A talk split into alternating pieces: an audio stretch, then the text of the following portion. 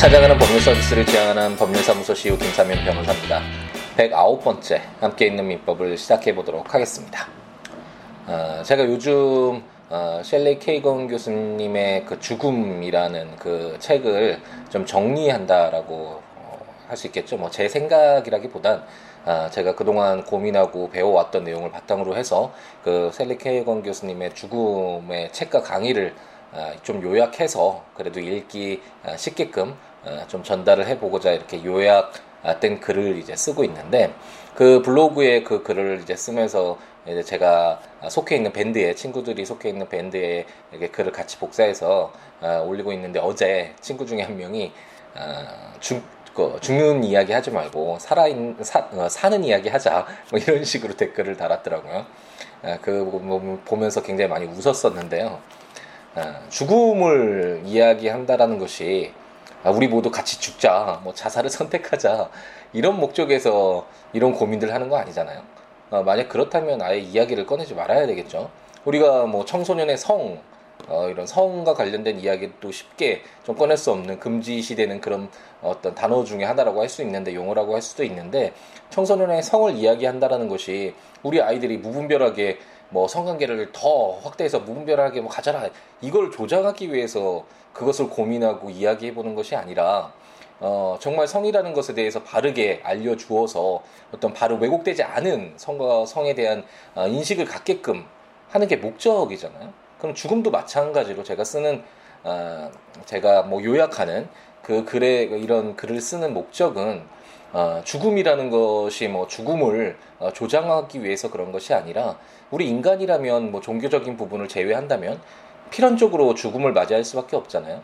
이게 죽는다라는 전제 전제에서 그 한정된 시간을 살아가는 것이고 어, 반드시 맞이할 수밖에 없는 죽음을 너무 두렵고 어, 정말 정말 무섭기도 하고 잘 모르겠고 해서 외면하고 싶고 그런 주제이긴 하지만 어, 정확하게 그것을 파악하지 못하고 있다면 어, 이반 일리치의 죽음이라는 톨스토이의 그 어, 어떤 고전이죠. 그 책에서 나온 것처럼 자기와는 죽음이 멀리 떨어져 있는 것처럼 생각을 하다가 정작 정말 죽음이 자기에게 직면하게 됐을 때 죽음이 다가왔을 때 어, 그때 당황하고 혼란스럽고 두렵고 어, 정말 후회도 하고 자기가 지나온 사람들은 어, 이렇게 되면 너무 늦잖아요.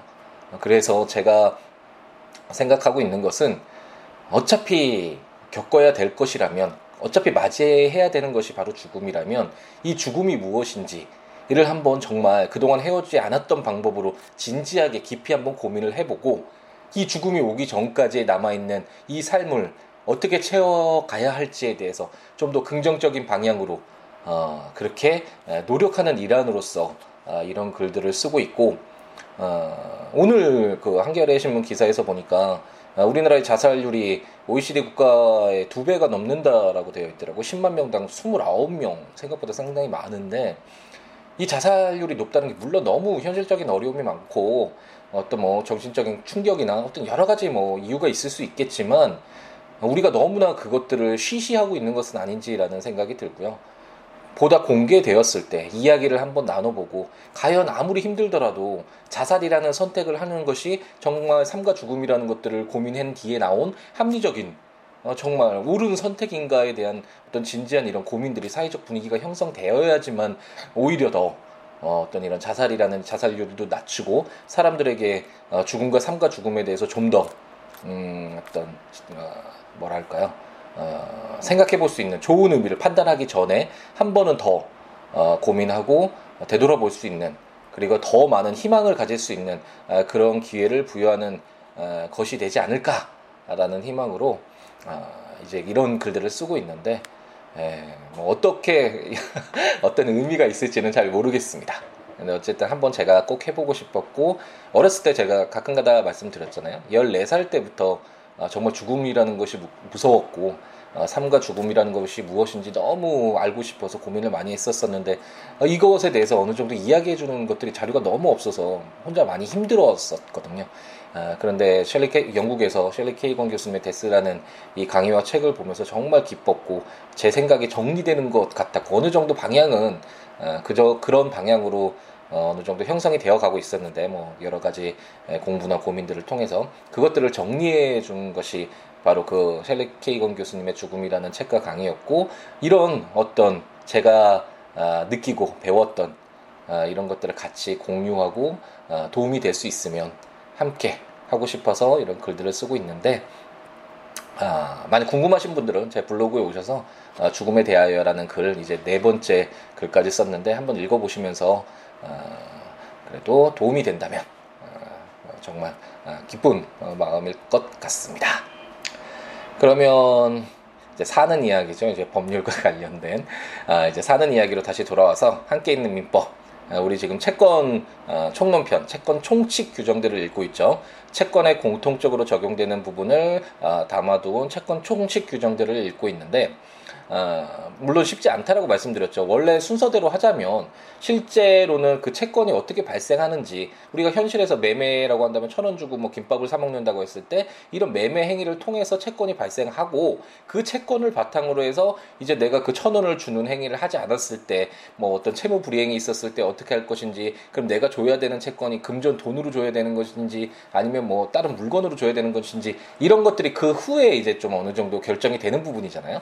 그렇기 때문에 순서로서는 어 이제 채권 각칙 부분에서 읽게 되는 그런 계약 유형들이나 사무관리나 부당이득 불법 행위와 같은 아, 법정 채권 관계와 관련된 그런 규정들이 먼저 나오고 그리고 이제 채권이라는 것이 이제 발생을 했다면 그 채권의 목적이나 효력은 어떻게 되는지와 관련돼서 이렇게 풀어 나가는 것이 뭐 논리적으로는 그것이 순서이긴 하겠지만 우리 판택된 우리 민법이 취하고 취하고 있는 판택된 시스템은 음 어떤 공통적인 내용을 미리 뽑아서 입법화시키는 그런 효율성을 추구하고 있는 뭐 법률 시스템이라고 말씀드렸잖아요.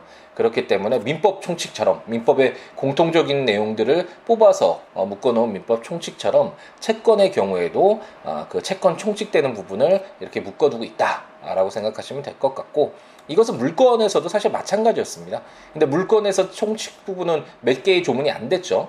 어, 그에 비해서 이 채권 총칙은 채권 총론이라는 이 편으로 따로 교과서가 묶여질 정도로 굉장히 좀 방대한 아, 내용을 담고 있어서 이렇게 채권 총론이라는 부분으로 따로 묶어두고 있다라고 생각하시면 될 것 같고 물건의 경우에는 총칙 규정 중에서 어, 뭐 중요시 되는 건 딱 두 가지였잖아요. 그 부동산의 물건 변동, 그러니까 부동산 제 토지나 뭐 건물을 팔아서 그 소유권이 변동되기 위해서는 등기가 필요하고 그리고 시계와 같은 이런 동산이 물건이 변동되기 위해서는 인도가 필요하다라는 이게 공통적인 거잖아요. 그래서 뭐 전세권이나 뭐 우리가 읽었던 다른 뭐 지상권이나 지역권이나, 이런 물건이 이제 변동되기 위해선 이 총칙에 규정된 공통적으로 적용되는 내용들이니까 아, 이게 부동산일 경우에는 어, 등기가 필요하고 물건일 물 어, 동산일 때는 인도가 필요하다라는 게 공통적으로 적용된다라고 생각하시면 될 것이고 이제 채권의 경우에는 아, 채권이라는 것이 워낙 내용이 다양하고 정말 역사적으로 가장 오랫동안 아, 이렇게 축적되어 온 그런 내용들이기 때문에 이렇게 공통적으로 적용되는 내용들이 상당히 아, 그 양이 방대하다라고 생각하시면 될 것 같고 그 내용도 아, 그렇게 쉽지가 않았죠. 일반적으로 어, 채권 총칙 중에 우리가 지금 어, 읽었던 내용들, 공통적으로 적용되는 내용 중에 첫 번째로 읽었던 게 채권의 목적이었고, 그러니까 채권이 어떤 내용으로 하느냐, 뭐 금전 채권이냐, 외화 채권이냐, 특정물 인도 채무냐, 뭐 이런 그 내용들을 읽어보았잖아요. 그 후에 이제 채권의 효력과 관련된 규정들을 읽고 있는데, 대부분은 이제 채권이 발생된 이후에 만약 그 채권, 그 채무가 이행되지 않았을 때 채권자가 어떤 어, 그 채권으로 인한 어떤 법률 효과가 어떤 것이냐, 어떤 권리를 갖게 되느냐, 그리고 어떤 의무를 져야 되느냐 그런 부분과 관련된 규정들을 어, 지금까지 우리가 읽어 보았습니다. 오늘은 약간 이제 다른 거네요. 그동안은 채무자가 주로 채무를 불이행했을 때, 채무 불이행이 있을 때 어, 떤 효과가 발생하는지가 좀 중점적인 내용이었는데요. 이행 지체나 그로 인한 뭐 손해배상, 그래서 손해배상 어떻게 에, 범위는 어떻게 되고 손해배상의 방법은 어떻게 되고 뭐 손해배상 예정도 만, 어, 미리 체결해 줄 수 있는지 뭐 이런 내용들을 주로 읽어보았었는데 오늘은 과연 채권자가 어, 돈을 받, 만약 갑돌이가 을돌이에게 100만 원 빌려서 어, 오늘이 8월 30일인가요? 8월 30일에 이제 박교에서 8월 30일에 그 집을 찾아갔는데 갑돌이가 돈을 안, 복, 안 받고 뭐 멀리 떠나 있다. 어, 이걸 채권자 지체라고 하는데 이럴 경우에 그럼 채무자가 그래도 계속 뭐 쫓아다니면서 갑돌이가 어디를 가든 쫓아다니면서 돈을 줘야 되는 것이냐. 뭐 이런 것들이 궁금할 수 있잖아요. 이런 이번에는 이제 채권자가 그 수령을 지체할 때 이행을 받지 아니할 때 채무 이행을 받지 아니할 때 그 법률 효과가 어떻게 되는지와 관련된 규정이라고 생각하시고 한번 오늘 400조부터 읽어보도록 하겠습니다. 제 400조는 채권자 지체라는 제목으로 채권자가 이행을 받을 수 없거나 받지 아니한 때에는 이행의 제공 있는 때로부터 지체 책임이 있다라고 이제 규정을 하고 있습니다. 아까 말씀드린 것처럼 이제 갑돌이가 을돌이한테 100만 원을 빌려서 어 이제 변제기가 됐고 어 이제 을돌이를 찾아가서 돈을 주려고 했는데 어 이제 갑돌이가 돈을 주려고 했는데 을돌이가 집에 없어서 돈을 갚을 수 없었다라고 한번 그 가정을 해보죠. 어 이랬을 경우에는 어 채무자인 갑돌이는 자기의 의무를 다 했잖아요. 근데 채권자가 이행을 받지 않았기 때문에 어 이행이 안 된 것일 뿐이니까 이런 경우에도 채무자에게 계속되는 그런 책임을 부담케 하면 아, 불공평하겠죠. 그렇기 때문에 아, 민법 400조는 아, 채권자인 을돌이가 이행을 받을 수 없거나 받지 아니한 때 그러니까 을돌이가 집에 없었죠. 갑돌이가 돈을 갚으려고 집에 갔는데 이런 경우에는 채무자인 갑돌이의 이행이 제공이 있는 때부터 그러니까 돈을 갚기 위해 을돌이 집으로 찾아갔을 때 그때가 되겠죠. 그때부터 어, 채권자인 을돌이에게 지체 책임이 있다라고 규정을 하고 있다라고 생각하시면 되겠고 그러면 채권자 지체로 인해서 어떤 뭐 법률 효과가 어떻게 달라지느냐, 채권자는 어떤 책임을 지고 채무자는 어떻게 뭐 책임을 경감받을 것인가와 관련된 내용을 어 이제 그 후에 나올 것이다라는 게 이제 좀 예측이 되죠. 지금은 어 이행의 제공 있는 때로부터 지체 책임이 있다라고만 했지 그 지체 책임이 무엇인지에 대해서는 나와 있지 않잖아요. 그래서 401조부터 어 이제 채권자 지체가 있을 경우에 채권자가 변제 이행을 받지 않았을 때 뭐 받을 수 없었거나 받을 받지 않았을 때 어떤 어떤 법률 관계가 형성이 되는지에 관련된 아, 규정들을 읽어보도록 하겠습니다. 제 401조를 보면 채권자 지체와 채무자의 책임이라는 제목으로 채권자 지체 중에는 채무자는 고의 또는 중대한 가실이 없으면 불이행으로 인한 모든 책임이 없다라고 규정을 하고 있습니다. 이제 지체가 됐, 채권자 지체가 됐을 때 어떤 법률 효과가 나오는지에 대한 첫 번째로 이제 401조에서 규정을 하고 있죠. 어, 예를 통해서 한번 또, 어, 한번 예를 들어보죠. 갑돌이가 을돌이에게 시계를 돌려줘야 되는 이런 채무가 있었다라고 한번 가정을 해볼게요.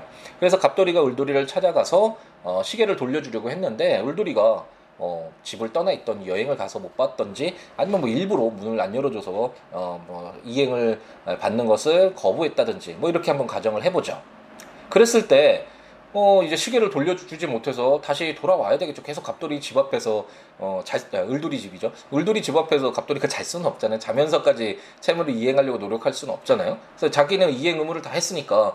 근데 을돌이가 받지 않아서 어쩔 수 없이 집으로 돌아오는 중에, 어, 만약 갑돌이가 뭐 크게 잘못한 것이 아니라, 뭐 경미한 과실로 있었, 뭐 넘어졌다거나, 뭐 이런 과실로 인해서 시계가 파손되었다라고 한번 해보죠.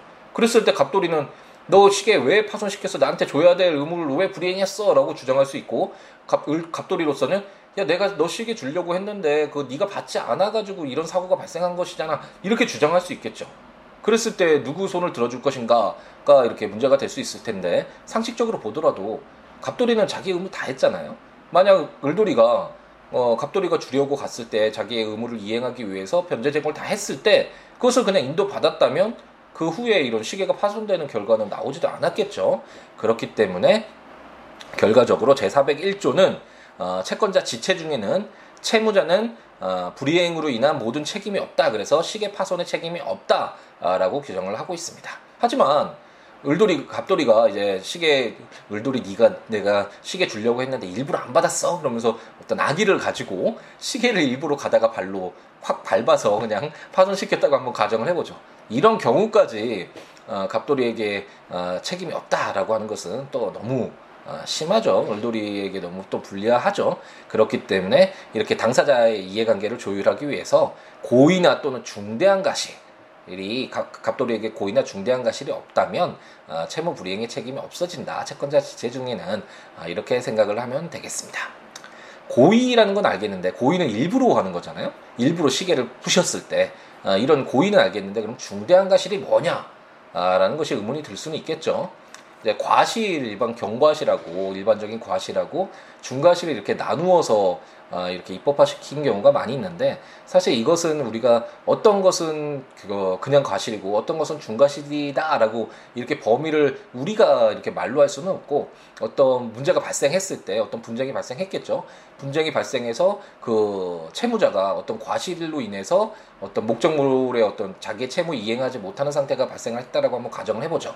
그럼 법원으로선 양 당사자의 의견을 듣고 과연 누구에게 책임을 물어야 되는지를 그런 기준이 되겠죠. 그것을 본 뒤에 그러니까 어떤 이 그 어떤 과실 부분 채무자가 했던 과실이 그냥 경과실 우리가 얼마 일반적으로 수용할 수 있을 만한 그런 경과실인지 아니면 너무 중대한 과실이라서 이때는 채무자보다는 채권자를 좀 더 보호해야 되겠다라는 그런 것 이제 판단이 될 수 있겠죠. 그래서 그런 이제 판단이 내려지면 법원의 판례가 되고 그런 판례들을 통해서 이제 축적이 되어 가는 것이죠. 이 정도 정도의 어떤 과실이면 경과실로 봐야 되겠다. 아니면 이 정도를 넘으면 아, 이건 중대한 과실로 봐야 되는 거 아니냐. 뭐 이런 식으로 어느 정도 이제 범위가 정해지게 되는 것이겠죠. 네, 참고로 어, 이렇게 중대한 가실과 관련된 에, 내용을 말씀드렸고요. 제 402조는 동전이라는 제목으로 채권자 지체 중에는 이자 있는 채권이라도 채무자는 이자를 지급할 의무가 없다라고 규정하고 있습니다. 여기서 동전은 그 만 원짜리 지폐와 대비되는 100원짜리 동전이 아니라고 말씀을 드렸었죠. 에, 그때 어, 유머스럽게 하려고 했는데 어, 많이 웃기지 않았다라는 그런 이야기도 어, 들리던데 어쨌든 여기서 동전은 그 지폐가 지폐 대비되는 동전이 아니라 그 401조 그러니까 그 전에 나왔던 어, 조문과 동일한 제목이라는 거겠죠. 그래서 채권자 지체가 있었을 때 채권자 지체와 채무자의 책임 어, 이게 바로 제 402조에서도 어, 제목이다라고 생각하시면 되겠습니다. 어, 제 402조는 어느 정도 그냥 조문만 읽어봐도 이해가 되시죠? 어, 갑돌이가 그 100만 원 빌려가지고 울돌이에게 갚으려고 갔는데 울돌이가 받지 못해서 갑돌이가 채무 이행을 못했다면 그때부터 뭐 당사자끼리 뭐 연 10% 아니면 뭐 5%의 이자를 지급하기로 하는 약정이 있었다고 하더라도 그때부터는 이자를 지급하지 않는 게 맞겠죠. 갑돌이로서는 의무 이행을 할, 다 했는데 어, 갑돌이가 채무 어, 채권자인 을돌이가 받지 않아서 지급하지 못했음에도 어, 그 원본 원본의 원금에 대한 이자가 계속 발생한다고 한다면 아, 이건 채무자에게 너무나 아, 불공평한 일이 될 것입니다. 그렇기 때문에 제402조는 채권자 지체 중에는 어, 이자도 발생하지 않는다라고 해서 어, 채무자의 책임을 경감시켜주고 있네요. 채권자로서는 어쨌든 돈을 받아야지 그 돈을 활용해서 이자에 해당하는 수익을 얻을 수 있을 텐데 어, 이자를 얻지 못하게 되니까 그만큼 어, 손해를 보게 되는 것이겠죠. 그 채권자 지체로 인한 어, 책임을 묻고 있다라고 생각하시면 되겠습니다. 그럼 오늘은 원래는 세 개의 조문을 어, 하는 것이 원칙인데 오늘은 채권자 지체가 네 개의 조문이니까 마지막으로 제 403조까지 읽어보도록 하겠습니다. 채권자 지체와 채권자의 책임이라는 제목으로 채권자 지체로 인하여 그 목적물의 보관 또는 변제의 비용이 증가된 때에는 그 증가액은 채권자의 부담으로 한다라고 규정하고 있습니다. 이것도 어느 정도 어, 조문을 통해서 이해가 가능하시죠? 만약 그 갑돌이가 을돌이에게 주어야 되는 시계가 고급 시계라고 한번 가정을 해보죠. 그랬을 때 바나나로 갔는데 조심해서 이제 보관을 하면서 어, 갔는데 을돌이가 받지 않아서 거부해서 시계를 다시 가져왔고 그 고급 시계를 정말 비용을 들여가면서 어, 그 전문적인 보관 업체에 그 또 보관을 맡겼다고 한번 가정을 해보죠. 그럼 또 비용이 들어가잖아요. 그랬을 때 이자도 마찬가지지만 그렇다면 이 그 목적물, 그 채무의 목적물을 보관하는 데 들어가는 이 채권자 지체 중에 어, 발생하는 이 비용은 누가 지급해야 되느냐? 라는 것이 의문이 될 수 있고 양 당사자가 서로 다른 주장을 할 수 있는데 상식적으로 아, 생각을 해보아도 아, 이때는 그 목적물의 보관이나 변제 비용이 증가되면 그 증가액은 채권자인 을돌이가 지게 하는 것이 아, 타당하겠구나라는 것이 어렵지 않게 아, 생각될 수 있지 않을까라는 생각을 해봅니다. 오늘은 그래도 좀 쉬운 내용이었죠. 채권자 지체. 아, 채권의 효력 중에서 아, 그동안은 주로 어, 채무자가 채무를 이행하지 못했을 때 아, 채무 불이행이 있었을 때 어떤 그 채권과 관련돼서 어떤 효과가 발생하는가와 관련된 규정들을 주로 읽어보았다면 이번에는 채무자는 자신의 의무를 다 이행했는데 채권자가 어, 그 어, 이행을 받을 수 없거나 아니면 받기를 거부했을 때 아, 뭔가 채권자에게 좀 책임을 물고 채무자에게는 그 책임을 좀 경감시켜주는 필요가 있겠죠. 아, 그래서 어떤 어떤 효력이 발생하는지와 관련된 규정들을 네 개의 조문을 한번 살펴보았습니다. 에, 이제 채권 어, 이제 어제 어제였나요? 그저께였나요? 어, 이제 그 채권 강론과 관련된 그 이제 초안을 다 작성을 해서 이제 정리를 해서 아, 전자책으로 이제 곧 발간이 될 텐데 아, 조문들 한번 읽어보시면서 들으시면 좋으니까 어, 국가법령정보센터에 가셔서 법률 확인하시면서 어, 들으셔도 좋고 어, 지금 방금 말씀드렸던 전자책 음, 민법 총칙 물권편 채권 총론 이제 채권 각칙까지 에, 나오게 될 텐데 이제 친족 상속편만 나왔네요. 그것만 되면 어, 이제 처음 제가 목적으로 했던 어, 정말 목표로 했던 우리가 목표로 했던 어, 이 민법 한번 전체적으로 읽어본다라는 어, 그 목표점에 한 걸음 더 어, 다가서게 됐는데 어쨌든 그 전자책 구입하셔서 어, 해당되는 조문과 설명들 보시면서 어, 함께 있는 민법 들으셔도 좋을 것 같습니다. 그 외에 이제 제가 매일같이 조문 한 조문씩 올리고 있잖아요. 블로그에 siwo.net, siwoolaw.net 블로그에 이제 주말에도 올리는 게 이제 초안이 있으니까 그 책이 있으니까 그게 어렵지 않아서 한 조문씩 한 조문씩 이제 매일 올리려고 하니까요. 그 블로그에 오셔서 거기 조문들과 설명들 보시면서 그 해당되는 파트 함께 있는 민법을 들으셔도 좋을 것 같습니다. 이런 어떤 법률적인 내용 외에도 뭐 법률 민법 외에 어떤 법률 상담이 필요하거나 아니면 이런 법률적인 외에 뭐 다른 내용들 어, 요즘에 예전에는 함께 있는 민법을 이제 포스팅을 하면서 블로그에 포스팅을 하면서 이 조문 밑에 그냥 어, 그때 그때 어, 생각나는 글들을 이제 단상들을 좀 적곤 했었는데 어, 이제 그것을 좀 따로 뽑아서 어, 좀 보고 싶다라고 분, 하는 분들이 계시고 저도 이제 좀 어, 그런 그런 것들 내용을 따로 뽑아서 이제 지금 셸리 케이건 교수님의 데스 죽음과 관련된 내용들도 이제 따로 이제 좀 쓰고 있는데 이런 삶의 단상이라는 어, 그런 어떤 카테고리 아예 아래에서 어, 이제 그런 내용들을 이제 따로 따로 어, 그 순간순간 어, 생각나는 작은 생각들 아니면 뭐 책이나 영화나 어떤 어, 한번 추천해 보고 싶은 그런 내용들 그리고 전해주고 함께 공유하고 싶은 어, 그런 생각들 그런 것들을 이제 적는 어, 시간을 이제 마련하고 있는데 음, 그 어, 삶의 단상 부분과 관련돼서 어 근데 제가 지금 무슨 얘기를 하려다가 갑자기 삶의 단상 어, 부분이 얘기가 나왔죠. 어, 갑자기 기억이 잘 안 나는데 네. 어쨌든 이제 제 블로그에 아, 이제 예전에는 삶의 단상 그 부분을 좀 쓰느라고 그 쓸 내용이 없으면 함께 있는 민법 조문을 못 올리는 경우도 있었지만 이제 삶의 단상 부분은 따로 이제 뽑아서 놓고 있기 때문에 이제 주말에도 아, 조문 하나씩 올리고 있으니까 제 블로그에 오셔서 어, 해당 부분 읽고 어, 들으셔도 좋을 것 같습니다.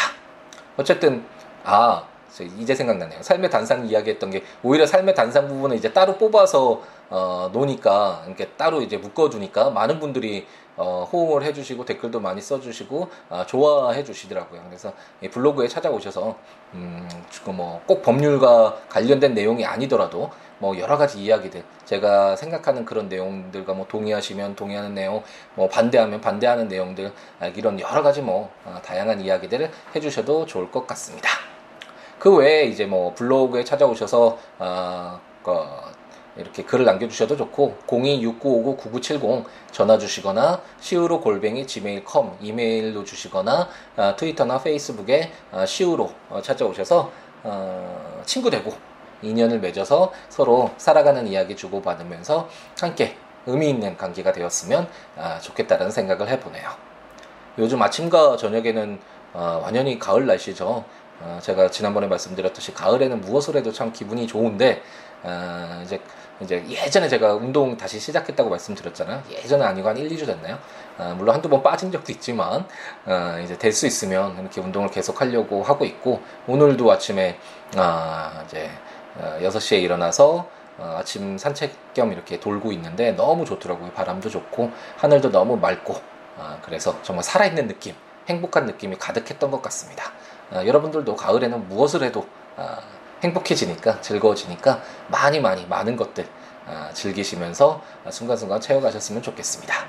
다음 시간에 아마도 이제 이 채권 총론 중에 채권의 효력과 관련된 내용을 마무리 지을 수 있을지 아니면 이제 가장 중요한 가장 중요하다기보다는 가장 어려운 부분인 것은 확실한 채권자 대위권과 채권자 취소권이라는 것을 한번 읽게 될 텐데 어, 조문은 어, 4개의 조문이지만 굉장히 좀 어려운 부분이라서 이것을 어, 한 번에 끝낼 수 있을지 아니면 두 번에 나눌 수 있을지는 모르겠는데 다음 시간에 이제 채권의 효력 마지막 부분 어, 채권자 대위권과 관련된 규정들을 가지고 어, 찾아뵙도록 하겠습니다. 오늘 어, 이제 일요일 오후가 어, 이제 되어가고 있는데 오늘 하루도 행복하게 채우시기 바랍니다. 다음 시간에 뵙겠습니다. 감사합니다.